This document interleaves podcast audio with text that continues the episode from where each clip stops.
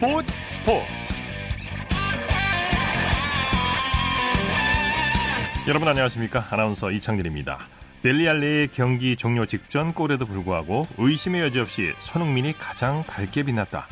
영국 언론이 손흥민 선수에 대해 이렇게 칭찬했습니다. 잉글랜드 프리미어리그 토트넘이 리그 최하위인 와포드를 상대로 1대 1로 비겼는데요. 손흥민 선수는 후반 시작과 동시에 교체 투입됐지만 골대를 맞고 나오는 불운에 아쉬움을 삼켰습니다. 비록 골은 넣지 못했지만 존재감을 발휘하면서 팀의 활력을 불어넣었는데요. 손흥민 선수의 활약상 잠시 후 축구 전문 기자와 자세히 살펴보겠습니다. 일요일 스포츠 스포츠 먼저 프로농구 소식으로 시작합니다. 조현일 농구 해설위원과 함께합니다. 안녕하십니까? 네, 안녕하십니까. 오늘 여자 프로농구가 개막했는데 여자 프로농구 경기 일정부터 살펴보죠. 네, 어제를 어제 경기를 시작으로 또 내년 3월 19일까지 여자 프로농구가 6개월의 대장정에 돌입합니다. 네. 어, 이번 정규리그에는 이제 2020년 도쿄올림픽 여자농구 최종 예선 관계로 11월과 또 내년 2월 어, 두 차례 휴식기가 있고요. 어, 때문에 이제 종전에는 7라운드 팀당 35경기를 펼쳤습니다만 이 올 시즌에는 아, 6라운드로 일정 축소됐고요. 예. 아, 플레이오프는 내년 3월 22일부터 3전 2선승제, 또 챔피언 결정전은 3월 30일부터 5전 3선승제로 열리게 됩니다. 네. 또 뭐 올해 달라지는 게 있습니까? 아, 역시나 뭐 경기 수 축소를 들 수가 있는데 예. 사실 아, 여자 프로농구는 각 라운드 5경기씩 이총 총 7라운드 진행이 됐거든요. 예. 예, 하지만 이번에는 6라운드 총 35경기에서 30경기로 줄어들기 때문에 아, 정규리그 또 매 경기가 중요할 수밖에 없습니다. 아, 그리고 또 여자 프로농구 역사상 또 부산 최초로 여자 농구팀이 생겼죠. 네. 이 어제 개막전에서 아쉽게 지긴 했습니다만 에, BNK라는 팀이 또 새롭게 창단을 했는데 에, 막내 팀으로서 과연 또 어떤 면을 보여줄 수 있을지 굉장히 기대를 모으고 있습니다. 네. 개막전 분위기 살펴볼까요? 네, 어, 제 경기도 만원 관중이었고 오늘 또다시 이 관중석을 가득 채웠습니다. 그렇군요. 네, 이 KB스타즈와 신한은행과의 이 경기에서 아, 3천 명이 넘는 음, 이 구름 관중이 운집을 했고요. 예. 아, 이로써 이 개막 두 경기 연속 매진을 기록하게 됐습니다. 예. KBS 스타스와 신한은행의 개막전 경기 어느 팀이 이겼나요? 네, 이 전년도 우승팀이죠. 이 KB스타즈가 홈 개막전을 승리로 장식했습니다. 아, 신한은행을 상대로 아, 주전들의 고른 활약을 묶어서 68대 53으로 대승을 따냈습니다. 네. 아, KB스타즈는 지난 시즌 통합 우승을 달성을 했는데 아, 경기력이 뭐 약간 아쉽긴 했습니다만 아, 결국 높이의 장점을 최대한 발휘하면서 15점 차 대승을 거뒀습니다. 네. 말씀하신 대로 경기 내용은 좀 답답했어요. 그렇죠. 사실 이 KB스타즈도 카일라 손튼이나 박지수 또 강아정이 이 개인 사정으로 다소 팀 훈련 합류가 늦었습니다. 네. 아, 그리고 신한은행은 에이스 김단비 선수가 이 햄스트링 부상 때문에 에, 오늘 경기 결장한 데다 또 선수 구성이 많이 바뀌다 보니까 아, 아무래도 이 공격 농구보다는 약간은 좀 지루한 그런 수비전이 펼쳐졌습니다. 네. 박지수 선수가 더블 더블을 기록했죠? 네, 이 미국 여자 프로농구죠 WNBA 리거이기도 한 박지수 선수인데 예. 이첫 경기부터 더블 더블로 또 홈팬들에게 인사를 건넸습니다. 아, 17득점, 리바운드 12개, 또 어시스트 4개, 블락슛 2개를 기록하면서 팀 승리를 이끌었고요. 출전 시간도 무려 33분이었습니다. 예. 자, 남자 프로농구 살펴보죠. 네 경기가 열렸는데 현대모비스와 KCC의 경기부터 살펴볼까요? 네, 현대모비스가 KCC 원정에서 승리를 따냈습니다. 아, 주전들의 고른 활약으로 75대 69로 승리했는데요. 예. 네, 현대모비스는 전년도 우승팀답지 않게 개막 이후 3연패로 위기에 빠졌습니다만 아, 오늘 승리로 아, 올 시즌 첫 2연승을 내달렸습니다. 네. 라건아 함지훈 선수가 골밑을 장악했죠? 네, 라건아 선수가 골밑에 휘저으면서 이 16득점 또 리바운드 17개로 더블 더블 활약을 펼쳤는데요. 아, 개인 통산 리바운드를 4,007개로 늘리면서 이 로드 벤슨을 제치고 역대 통산 리바운드 4위로 올라섰습니다. 네. 아, 그리고 함지훈 선수 역시 8득점에 리바운드 6개, 또 어시스트 2개로 활약을 했습니다. 예. KCC의 추격도 만만치가 않았어요. 네, KCC는 아, 무려 385경기 연속 아, 이 경기에 출전을 하면서 이 기록을 갈아치운 이정현 선수의 활약과 더불어서 아, 무려 4명의 선수가 두 자리 득점을 올렸습니다. 네. 아, 끝까지 이 현대모비스를 압박을 했는데 아, 리온 윌리엄스의 16득점, 17리바운드 활약에도 불구하고 어, 이틀 전 전에 피곤을 이겨내지 못한 채 아쉽게 졌습니다. 네. DB의 질주가 무섭네요. KT를 꺾고 개막 5연승을 거뒀죠? 네, 아, DB가 개막 이후에 한 번도 지지 않고 있습니다. 아, 이 부산 사직체육관에서 열린 KT와의 경기에서 접전 끝에 89대 84로 승리했는데요. 이 개막 5연승으로 단독 선두를 질주한 반면 이 홈팀 KT는 아, 주말 백투백 2연전을 모두 내주면서 상승세가 꺾였습니다. 네, 역전에 재역전을 거듭하는 접전이었어요. 네, 이 경기는 종료 직전에 갈렸는데요. 이 DB가 86대 84로 아, 불안하게 앞선 종료 42초 전에 이 김종규 선수의 화끈한 덩크로 어, 승부의 마침표를 찍었습니다. 네. 아, KT에게도 기회가 있긴 했습니다만 이어진 공격에서 실책을 범하며 자멸을 했습니다. 네. SK와 전자랜드는 연장까지 가는 접전을 벌였죠? 네, SK와 전자랜드 무려 2차 연장까지 갔습니다. 결국 승자는 SK였는데요. 네. 어, 접전 끝에 100대 94로 승리를 했습니다. 네. 아, SK는 3연승 행진을 이어가면서 시즌 성적을 5승 2패로 만들었고요.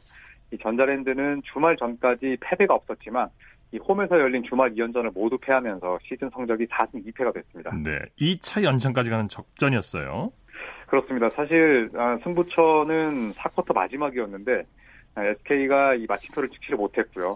아, 그럼에도 불구하고 2차 연장 초반에 또 정영삼 선수에게 3점을 내주면서 위기를 맞았습니다. 네. 이, 하지만 SK는 이 자밀원이 이, 이외에 또 김건우라는 이 아주 훌륭한 벤치 자원의 활약으로 분위기를 바꿀 수가 있었습니다. 네. 아, 김건우 선수의 득점, 또 최준호, 최준용 선수의 3점이 터지면서 결국 재역전승을 따낼 수 있었습니다. 네.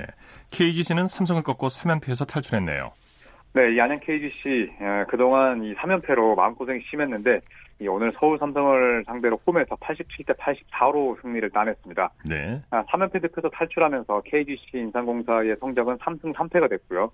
아, 서울 삼성은 모비스전 승리 기운을 이어가지 못한 채 아쉽게 패했습니다. 네. KGC가 높이에서 삼성을 압도했죠? 그렇죠. 이 KGC는 오세근 또 브랜든 브라운 아, 그리고 이 맥컬러라는 아주 훌륭한 빅맨을 3명이나 보유하고 있는 반면에 네. 이 삼성은 좀 높이가 약한 팀이거든요. 네. 역시 KGC가 공격 리바운드 그리고 또 보드 장악력에서 확실히 앞서면서 승리를 따낼 수 있었습니다. 네. 끝으로 프로농구 순위 살펴볼까요? 네, 이 원주 DB가 5전 전승으로 1위를 달리고 있습니다. 또 오늘 승리를 따낸 SK가 5승 2패로 2위고요. 어, 4연승 이후에 2연패를 떠안은 전자랜드가 3위입니다.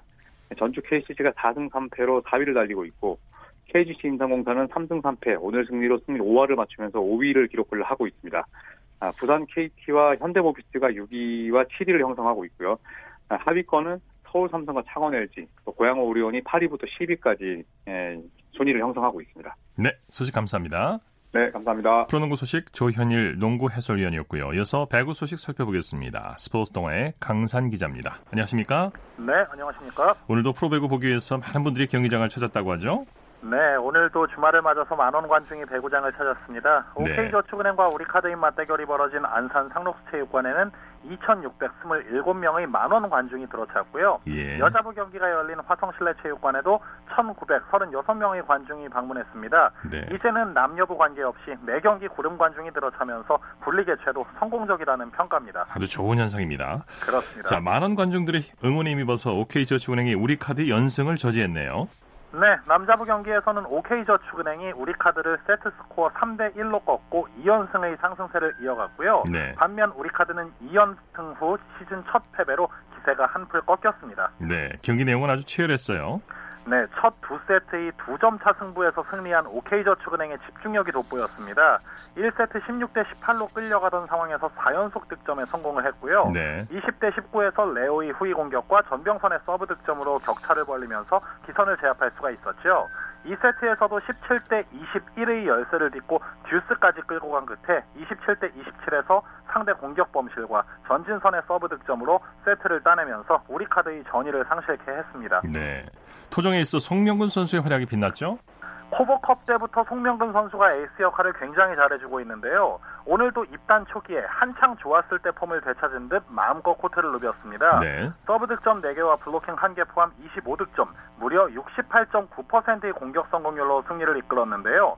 송명근 선수의 재기는 소속팀뿐만 아니라 한국 남자 배구를 위해서도 엄청난 호재입니다. 네. 감독이 바뀌면서 OK저축은행 분위기도 많이 바뀐 것 같아요. 네, 석진욱 감독이 형님 리더십으로 선수들을 이끌고 있는데요. 사실 OK저축은행이 창단 후 두 번째 시즌부터 두 시즌 연속 챔피언 결정전을 제패한 뒤에 긴 슬럼프에 빠졌었는데요. 네. 선수들이 패배 의식을 지우고 승리 DNA를 불어넣는 작업을 하고 있습니다. 네. 여자부 개막전에서는 IBK 기업은행과 KGC 인삼공사가 풀세트 접전을 펼쳤죠? 네, 여자부 경기도 굉장히 치열했는데요. 기업은행이 인삼공사를 세트 스코어 3대 2로 꺾고 김우재 감독에게 프로 사령탑 부임 첫 승을 안겼습니다. 네. 김희진 선수가 트리플 크라운을 달성했죠? 네, 오늘 김희진 선수가 서브 득점 4개와 블로킹 3개 포함 23득점, 공격 성공률 47%의 맹활약으로 트리플 크라운을 작성했습니다. 네. 사실 이전까지는 김희진 선수가 국내 정상급 공격수로 활약을 하면서도 포지션에 대한 정체성을 찾지 못한 측면이 있었는데 올 시즌에는 라이트 포지션에 자리 잡게 되면서 한층 살아난 공격력을 뽐내고 있습니다. 네. 어나이와 표승주 선수의 활약도 좋았어요. 그렇죠. 어나이는 팀에서 가장 많은 리시브를 책임지면서 23득점, 45%의 공격 성공률을 기록했고요. 이적생 표승주도 블로킹 2개 포함 13점을 따내면서 팀에 녹아든 모습을 보여줬습니다. 네. 반면 인삼공사는 전체 1순위로 지명된 외국인 선수 디우프가 34득점을 기록하면서 공격을 이끌었지만 승리까지 이어지진 못했습니다. 네. 김우재 감독 부임 후 첫 리그에서 승리했는데 감회가 남달랐을 것 같아요. 그렇습니다. 김우재 감독은 고교 무대에서 오랫동안 지도자 생활을 하다가 올해 기업은행 지휘봉을 잡으면서 프로 사령탑으로 첫 발을 내디뎠는데요. 뭐 석진욱 감독과 마찬가지로 선수들과 소통하면서 팀을 이끌어가고 있죠. 오늘 경기 후에도 팀 간의 전력 차이가 크지 않아서 어려움이 있을 것이라고 전망을 하면서 나의 단점이 보인 경기였고 그 부족한 부분을 선수들과 함께 채워가겠다는 소감을 전했습니다. 네. 소식 감사합니다. 감사합니다. 배구 소식 스포츠 동아의 강산 기자였습니다.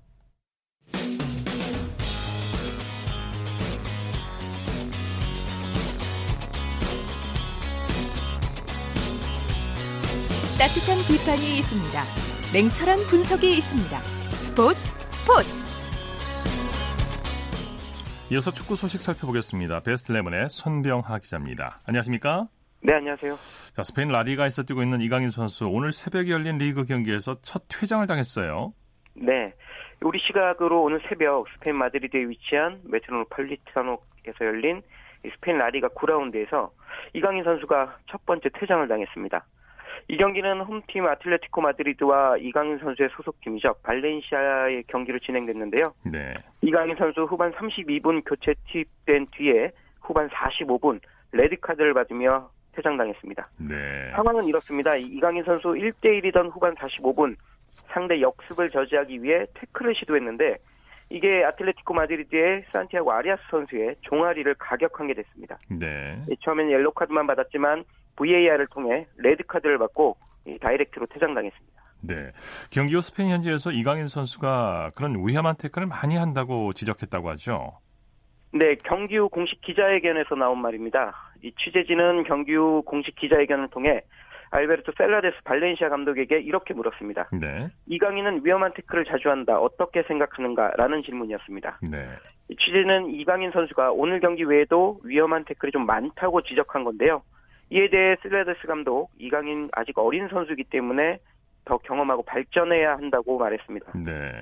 셀라데스 감독은 이강인은 어린 나이에 데뷔했지만 앞으로 배워야 한다. 성장하기 위해 매 순간 잘 준비한다면 좋은 결과가 있을 것이다라며 조금 이강인 선수를 두둔하는 발언을 했습니다. 이게 경험인데요. 이강인 선수 오늘 퇴장을 잘 기억 복귀해서 성장의 발판으로 마련해야 되겠어요. 네, 맞습니다. 셀라데스 감독도 말했지만 이강인 선수 아직 만 18살의 어린 선수입니다. 프로 경기도 많이 치르지 못했고요. 네. 당연히 아직 가야 할 길도 먼 그런 선수입니다. 오늘 경기 태클 장면은 경기가 1대1로 팽팽하던 상황에서 상대의 역습이 시작되자 이를 저지하려다 생긴 일인데요. 팽팽한 승부의 흐름이 상대에 넘어가지 않도록 적극적으로 플레이했다는 것은 뭐 나무랄 수 없습니다. 네. 그러나 그게 과해서 거친 태클이 나왔고 결국 퇴장을 당했죠. 만약 이게 후반 말미가 아니라 후반 초반이나 전반이었다면 팀에 끼친 악영향이 훨씬 컸을 겁니다. 예. 이강인 선수 오늘 경기 후에 러크룸에서 눈물을 흘렸다고 하는데요. 아픈 경험을 했지만 이를 자양분 삼아서 더 좋은 선수로 성장하는 원동력으로 만들길 기대해 봅니다. 그렇죠. 성장통이라고 봐야죠. 네. 자, 오프닝에 잠깐 말씀드렸는데 이 어제 열린 토트넘 경기에서는 손흥민 선수가 교체 출전했는데 팀은 무승부를 기록했어요. 네, 이 토트넘의 부진이 좀 길어지고 있습니다. 예, 어젯밤 영국 런던에 위치한 토트넘 호스퍼 스타디움에서는 홈팀 토트넘과 원정팀 와퍼드의 경기가 열렸습니다. 네. 결과는 1대1 무승부였습니다. 토트넘 경기 시작 6분 만에 와퍼드의 선제골을 내주며 끌려가다가 후반 41분 델레알리 선수의 극적 동점골에 힘입어 1대1 무승부로 경기를 마쳤습니다. 네네. 네, 최근 두 경기 연속 무승에 그치며 시즌 초반 어려운 행보를 계속 보이고 있습니다. 네. 이 경기에서 손흥민 선수 후반 시작과 동시에 교체로 나왔습니다. 비록 골은 넣지 못했지만요. 팀에서 가장 좋은 활약을 펼치며 영국 현지 언론의 찬사를 이끌어냈습니다. 네. 에, 경기 후 인터뷰에서 손흥민 선수가 체력 격, 체력 걱정에 대한 얘기가 나오니까 자신의 체력을 걱정할 때가 아니다 이렇게 얘기했다고 하죠. 네. 이 경기가 끝난 뒤에 공동 취재 구역에서 기자들이 한국과 중국 그리고 북한 등을 오가며 2022 카타르 월드컵 예선을 치르고 돌아온 손흥민 선수가 바로 리그 경기에 출전하자 체력에 대한 우려를 나타냈습니다. 네. 그러자 손흥민 선수 자신의 체력을 걱정할 때가 아니라 팀을 위해 더 헌신해야 한다고 이렇게 말했습니다. 네. 네. 손흥민 선수는 지금은 내 체력을 걱정할 때가 아니다. 팀을 가장 먼저 걱정해야 한다. 나만 힘든 게 아니고 모두 다 힘들기 때문에 팀에 좀 더 집중해야 한다. 이렇게 말했습니다. 네. 손흥민 선수 이날 경기에서 후반 45분만 뛰고도요. 에이스다운 좋은 경기력 보였는데요. 팀을 생각하는 마음도 토트넘의 에이스다웠습니다. 네. 백승호 선수는 팀의 귀중한 1승 달성에 힘을 보탰네요. 네. 네, 우리 시간으로 어젯밤 독일에 위치한 밀레른토 슈타디온에서 열린 2019-2020 2분데스리가 10라운드에서 다름슈타트가 쌍파울리를 1대 0으로 꺾었습니다. 네. 네, 그러면서 7경기 연속 무승에서 탈출해 귀한 1승을 챙겼습니다. 이 경기에서 백승호 선수 중앙 수비형 미드필더로 출전해 풀타임을 소화하면서 팀 승리에 힘을 보탰습니다. 백승호 선수 안정적인 볼 컨트롤과 경기 운영 능력을 두루 보였고요. 무엇보다 날카로운 전진 패스를 수차례 발휘하면서 프로 무대에 빠르게 적응하고 있음을 입증했습니다. 예. 백승호 선수 이 청소년 레벨에서는요 공격수나 측면 미드필더로 주로 뛰었는데요. 성인이 된 후 보직을 변경한 수비형 미드필더 자리에 빠르게 적응하면서 이 숨겨져 있던 또 다른 재능을 뽐내고 있는 듯합니다. 네. 국내 프로축구 소식 살펴보죠. 오늘 파이널 라운드 A그룹의 첫 경기가 열렸는데 먼저 춘천에서 열린 경기 결과부터 전해주시죠. 네, 오늘 오후 2시 춘천 송암 스포츠타운에서는 파이널 라운드 A그룹의 첫 번째 경기가 열렸습니다.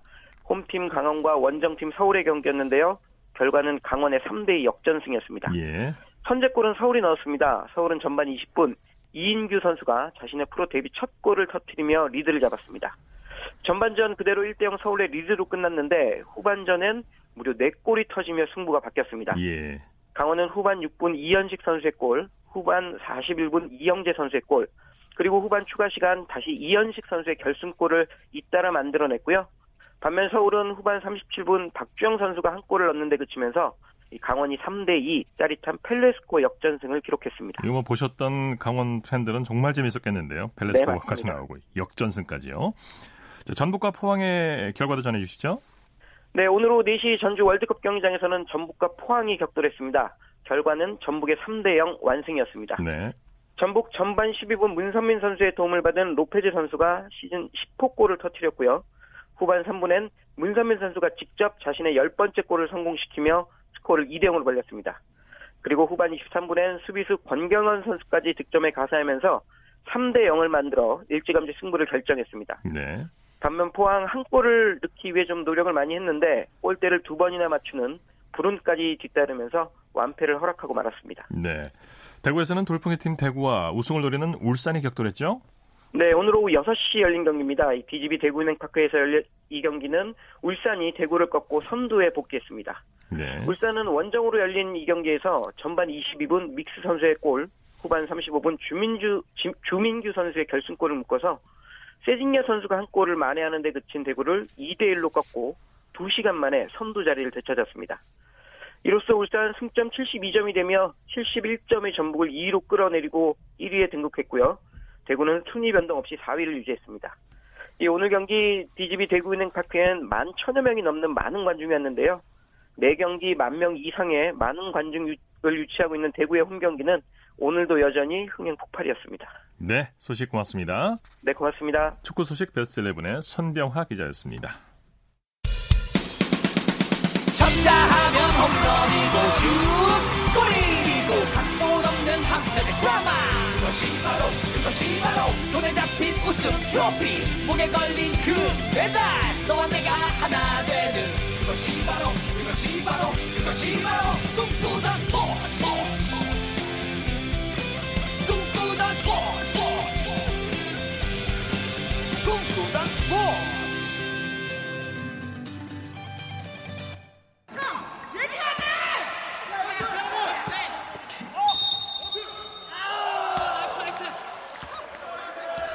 이어서 스포츠에 숨어있는 즐거움과 노력 그리고 열정을 소개하는 스포츠를 만드는 사람들 시간입니다. 이혜리 리포터와 함께합니다. 어서 오십시오. 네, 안녕하세요. 조금 전에 현장음을 들어봤는데 어떤 현장을 다녀오셨습니까? 네, 휠체어 농구입니다. 예. 어제 막을 내린 제39회 전국 장애인 체육대회 숨은 일꾼들을 제가 만나고 왔는데요. 이 휠체어 농구는 개최지인 서울이 우승 트로피를 올렸습니다. 예. 어떤 분들이 경기를 위해서 도움을 줬는지 먼저 만나볼 분은요. 이 전반적으로 휠체어 농구 종목을 담당한 담당관인 이 서울특별시 장애인 농구협회 최영호 이사 만나봤는데요. 예. 이 최영호 이사는 선수들의 컨디 션부터 대회 운영과 관련된 전반적인 실무를 책임지면서 선수보다 바쁘게 경기 내내 움직였습니다. 이 최영호 전무이사 만나보시죠. 저도 이제 이 지금 장애인 체육계에 들어온 지가 약 25년 정도가 지났는데요. 1985년부터 휠체어 농구가 이제 도입이 돼서 그때부터 예, 시작이 됐습니다. 제가 이제 농구 종목 담당관으로서 이제 17개 시도에서 그 많은 선수와 임원들이 서울을 방문했기 때문에 안전하게 그런 체전이 진행될 수 있도록 그런 쪽에서 원만하게 이렇게 대회를 준비하게 돼서 그런 점에서는 많은 그런 자부심을 느끼고 있습니다.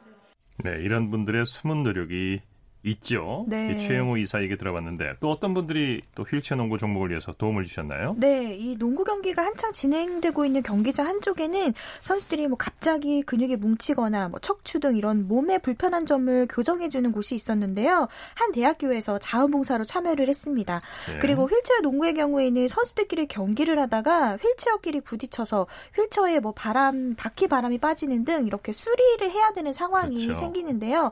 경기장 한쪽에 이 선수 들의 휠체어를 무료로 수리해주는 한병용 씨 계셨습니다. 그 현장으로 저와 함께 가보시죠. 크게 들이쉬고 내쉬면서 후 힘 쭉 빼고 음, 다시 또 후. 자 이제 팔 돌려보셔요. 없는 것 같아요? 네. 그럼 이제 이쪽 팔.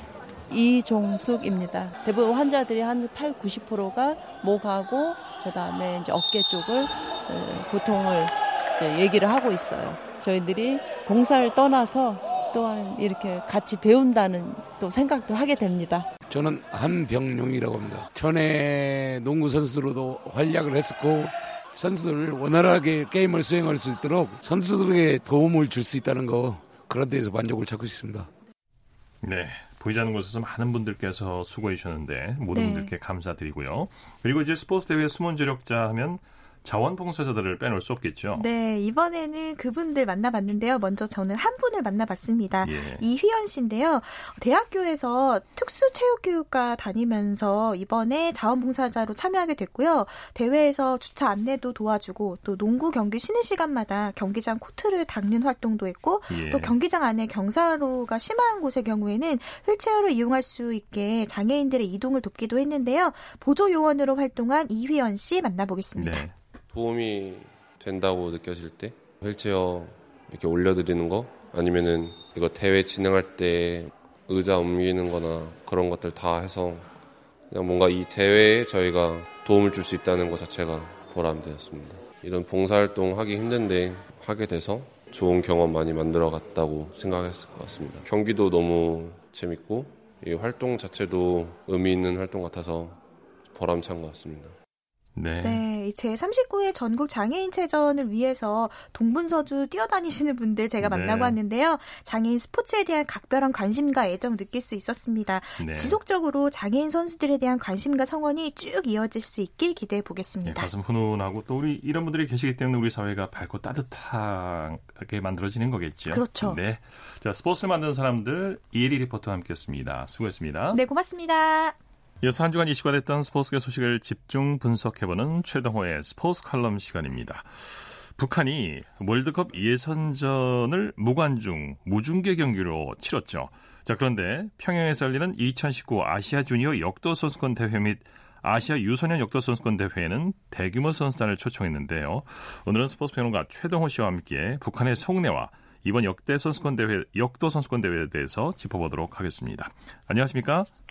예, 안녕하세요. 이번에 북한이 이 평양에서 열리는 역도 선수권 대회에 대규모 선수단을 초청했는데 그 이유를 한번 들여다보죠.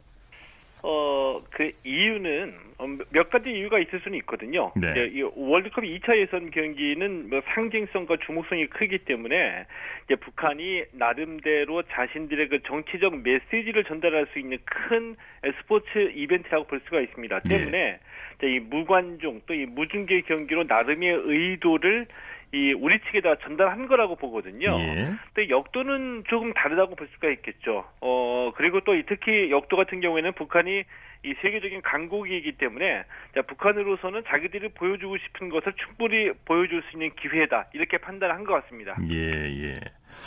월드컵 2차 예선전이 끝나고 닷새 만에 북한이 태도를 바꾼 건데 좀 이해하기가 힘든 구석이 있고요. 이 예. 역도 대회에서 태도를 바꾼 이유가 뭘까요? 어, 이, 그러니까 오늘부터 27일까지 이제 평양에서 아시아 유스 여- 역도 선수권 대회하고 아시아 주니어 선수권 대회가 열리거든요. 네. 여기에 이 우리 선수단 70여 명, 그러니까 이 선수 38명을 포함해서 역도연맹 관계자와 취재진까지 몇 70여 명을 초청을 한 겁니다. 방문을 네. 했습니다. 그리고 예를 들면 태도가 어, 돌변한 건데 대표적인 예로 축구 대표팀은 공항에서 입국 심사만 3시간이 걸렸거든요. 예. 그래서 훈련 시간도 줄어들었고요. 그런데 역도 대표팀은 입국 심사부터 선수 등록까지 자, 시간이 짧게 걸리면서 순조롭게 진행이 됐다라고 합니다. 예. 한마디로 말씀을 드리면 북한은 아, 자신들이 보여주고 싶은 것을 고- 선택적으로 아, 선택된 공간에서 자신들이 연출해서 보여주려고 한다 이런 것을 느낄 수가 있는 거죠. 네. 지난달 태국에서 세계 역도 선수권 대회가 열렸는데요. 북한이 금메달을 7개나 가져갔죠? 어, 예, 그렇습니다. 지난달에 태국 파타야에서 세계 역도 선수권 대회가 열렸는데, 이제 북한이 금메달 7개를 포함해서 모두 24개의 메달을 따냈습니다. 이 세계 신기록도 5개나 세웠으니까 예. 엄청난 실력을 과시한 거죠. 네. 어, 북한 역- 역도의 이 간판 스타라고 할 수 있는 엄윤철 선수 55kg급에서 세계 신기, 신기 록을 세우면서 예. 2관왕에 올랐거든요. 이 엄윤철 선수가 지난 2014년에 인천 아시안 게임에서 금메달을 따내고 난 뒤에 한 말이 유명한 말이 있습니다. 예. 이 계란으로 바위를 깰 수는 없지만 이 계란에다가 사상을 주입하면 바위도 깰 수 있다 이런 말을 해서 당시 네. 모두들 다 깜짝 어, 놀라게 만들기도 했었죠. 네. 스포츠야말로 투자만큼 결과가 나오는 법인데 북한이 역도에 투자를 많이 하고 있다면서요? 어, 예, 그렇습니다. 뭐 너무나 당연한 얘기 같지만 이 투자가 있어야지 성적이 나오고 그렇죠. 또 성적이 나오면 다시 또 재투자를 하기 마련이거든요. 예. 그러니까 북한에서 역도는 뭐 나름의 이제 선수란 구조가 이루어진 것 같아요. 어, 우리 선수들이 전해온 바에 따르면은 이 대회가 열리는 체육관의 시설이 좋다고 하거든요. 어, 어, 예를 들면 이 주니어 남자 61kg급의 배문수 선수는 아, 다른 나라 주니어 국제대회 경기장보다 시설이 좋다고 말했고요. 네. 또 이제 박선영 선수 여자 선수인데 훈련장의 규모가 그렇게 크지는 않은데 시설이 나쁘지 않다 이런 소감을 밝히기도 했습니다. 네. 에, 북한이 국제 역도 대회를 개최한 게 이번이 처음이 아니죠. 나름대로 꾸준히 국제 역도 대회를 개최하고 있는 것 같아요. 어, 예, 그렇습니다. 그 2013년에도 이 아시안컵과 아시아 클럽 역도 선수권 대회를 평양에서 개최했거든요. 자, 네. 이때도 우리 선수들이 참가했었는데 이제 당시에 이 원정식 선수가 우승을 차지하면서 평양에서 태극기가 걸리고 애국가가 우- 울리기도 했습니다. 네. 2012년에 이 런던 올림픽에서 북한이 금메달 3개를 따내면서 세계를 깜짝 놀라게 한 적도 있고요. 어, 최승용 대한역도 연맹 회장이 선수단을 이끌고 몇 차례 북한에 갔었었는데 이 북한은 역도 강국답게 역도 인프라가 좋은 편이다 이렇게 말하기도 했습니다. 네, 이게 보고 자라나는 선수들이 또 자극을 받고요. 그렇게 되면 예. 또 발전하게 되는 거겠죠. 예. 우리 선수 안에도 기대를 모으는 선수들이 있죠. 은퇴한 장미란 선수의 뒤를 이을 것으로 기대를 받고 있는 이선미 선수도 이번 대회 참가했죠. 예, 그렇습니다. 이선미 선수는 올해 19살이거든요. 네. 장미란의 뒤를 이을 선수로 기대를 받고 있습니다. 올해 이 세계 주니어 선수권 대회에서 여자부 최중량급입니다. 네. 이 87kg급 이상급에서 2회 연속 우승을 차지하기도 했고요. 이번 대회에서도 87kg급에서는 가장 강력한 우승 후보로 이제 지목을 받고 있습니다. 네. 어, 또 이 16살 여중생 박혜정 선수도 기대를 모으고 있거든요. 이 박혜정 선수는 이선미 선수가 중고등학교 때 세웠던 신기록을 모두 다 깬 선수입니다. 네. 자, 그리고 이제 자신의 기록을 한국 최고의 기록으로 만들어가고 있는데 이 박혜정, 이선미 선수에게 좀 기대를 걸고 있죠. 네, 네. 자, 오늘 말씀 잘 들었습니다. 예, 고맙습니다. 최동호의 스포츠 칼럼 스포츠 평론가 최동호 씨였고요. 이어서 우리나라 스포츠 각 종목의 발전 과정을 살펴보는 스포츠 기록실 시간입니다. 라디오 한국 스포츠 100년사 중에서 한국 스포츠의 여명기를 살펴보고 있습니다. 스포츠 평론가 신명철 씨와 함께합니다. 안녕하십니까? 네, 안녕하십니까? 자, 지난 시간에 연합운동회 이것이 이제 해마다 열기로 돼 있다고 말씀을 해주셨고요. 그런데 네네. 이제 이 대회에서 뜻하지 않은 불상사가 생겨서 일제가 트집을 잡고 강압을 넣기 시작했는데 제 3회 대회가 마지막 대회였다고 하죠. 어떤 불상사가 있었나요? 네, 1912년 5월 청파장에서 8개 학교가 참가한 가운데 제3회 사립학교 연합운동회가 열렸는데 네. 장거리 경주에서 심판의 오심이 발단이 돼서 난투극이 일어났다고 해요. 그런데 말씀하신 대로 일제가 이 난투극을 트집을 잡아서 5월 31일 그 주무부처의 장관 명령으로 연합운동회 개최를 금지를 했습니다. 예. 이 금지령에 반발한 주최 측은 다음 해인 1913년 10월 동서문박 삼선평 이게 아마 오늘날의 삼선동 정도 될 것 같은데요. 네. 예, 여기서 제4회 대회를 강행하려고 했지만 일제는 이 행사를 강제로 해산시켜 버렸습니다. 예. 학교 운동회는 지방에서도 상황을 이뤘다면서요? 네, 1908년 4월 강화에서 열린 강화 군내 각 학교 연합 운동회는 정말만 한 80여 개교가 넘는 학교에서 남녀 많은 인원이 참가를 했는데요. 예정된 각종 경기가 모두 끝난 뒤에 학생들은 두 편으로 나뉘어서 종이나 나무로 만든 이제 모이겠죠. 모이 대포 총기로 실전을 방불케 하는 그런 전투도 벌였다고 해요. 네. 부상자를 구하기 위해서 적십자대가 출동하기도 했다고 하는데 이 모의 전투가 끝나니까 태극기를 높이 올리고 만세를 잇따라 부르면서 군악대가 군악도 연주하니까 관람객들까지 흥이 나서 춤을 췄다고 하는데요. 네. 앞에 제가 소개 말씀드렸던 대로 이 운동회가 열린 시기가 1908년이라고 말씀드렸지 않습니까? 네. 예, 일제가 대한 우리나라를 강제 병탄하기 2년 전이었으니까 네. 그때 시대상을 대충 짐작해 보실 수 있을 것 같습니다. 평양에서도 운동회가 열렸다면서요? 네, 1910년 5월 평양 대성학교는 어, 평양 성내 경산지라는 곳에서 운동회를 가졌는데요. 예. 300여 명의 학생들이 청홍 양군으로 나뉘어서 여러 종목에 걸쳐 실력을 겨뤘는데요. 군악대도 동원된 이 행사를 어, 국내외 관리들 여러 이제 행정부 관리들 비롯해서 일반 관중까지 수만 명이 관람을 했다고 당시 신문을 보도를 하고 있는데요. 네. 당시 신문은 이 운동회가 열렸을 때 특기할 만한 일은 그 전에 개최됐던 어, 중학교 운동회 때도 그랬지만 평양성 내 집집마다 태극기를 내걸어 축하했다는 사실이라는 그런 특별한 내용의 기사를 실었는데 이때는 또 1910년이니까 당시 시대상 또 어, 이렇게 미루어 짐작하실 수 있을 것 같습니다. 네. 이 시기에 외국인 선교사와 교사들이 스포츠 소개와 도입에 주도적인 역할을 했다고 하죠. 그렇습니다. 1896년 영국인 교사 허치슨이 지도한 영어학교 운동회는 육상 경기 도입의 출발점이었다는 얘기는 이 여명기 아마 초창기에 제가 말씀드렸던 내용인 것 같고요. 그리고 각급 학교의 설립은 관립, 공립 이런 학교들의 설립은 체조 보급. 그러니까 그 당시 체조는 요즘으로 치면 이제 각종 이제 운동, 스포츠를 의미한다는 말씀을 드렸었지 않습니까? 네. 아, 그때 이제 체조가 보급이 되기 시작을 했었고요. 네. 이 조선 정부도 승마나 검도, 사격 등 군인들에게 필요한 종목들의 도입에 앞장을 섰고요. 1896년 6월 왕명으로 친위 기병대가 창설이 됐고 1901년 4 1901년 4월에는 무관학교에서 기병대 훈련을 시작을 했습니다. 1909년 6월 근위 기병대가 훈련을 해서 기병 경마대회를 열었는데 이때 헌병대 소속의 이영철 참이 요즘 계급으로 하면 소위가 되겠는데요. 어, 이영철 참이가 우승했다는 기록도 남아 있습니다. 네.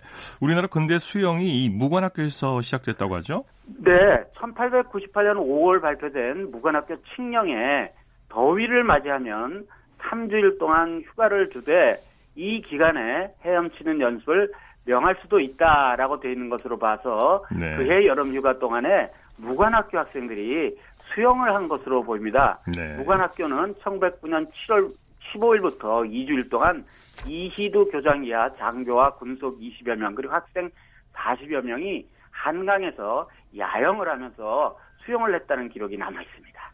네. 소식 감사합니다. 네, 고맙습니다. 스포츠 기록실 스포츠 평론가 신명철 씨와 함께했습니다. 골프 단신 전해드립니다. 한국 여자 프로골프 투어 신인 돌풍의 주역인 임희정 선수가 메이저 대회마저 정복했습니다. 임희정 선수는 오늘 경기도 이천 블랙스톤 골프클럽에서 열린 KLPG 투어 시즌 마지막 메이저 대회 KB금융스타 챔피언십 최종 라운드에서 보기 없이 2언더파 70타를 쳐 4라운드 합계 15언더파 273타로 정상에 올랐습니다. 한 시즌에 시즌 3승을 올린 신인은 2014년 백규정 선수 이후 5년 만입니다. 미국의 저스틴 토머스가 PGA 투어 더 CJ컵 우승을 차지했습니다. 교포 선수 데니리가 18언더파 270타로 단독 2위에 올랐습니다. 스포츠 플러스 오늘 준비한 소식 여기까지고요. 내일은 8시 30분부터 들으실 수 있습니다. 함께해 주신 여러분 고맙습니다. 지금까지 아나운서 이창진이었습니다. 스포츠 스포츠 the sun goes down in front of me reminds me where I wanna be with you and you alone. Pull me in like you were made for me. I'm losing faith in gravity.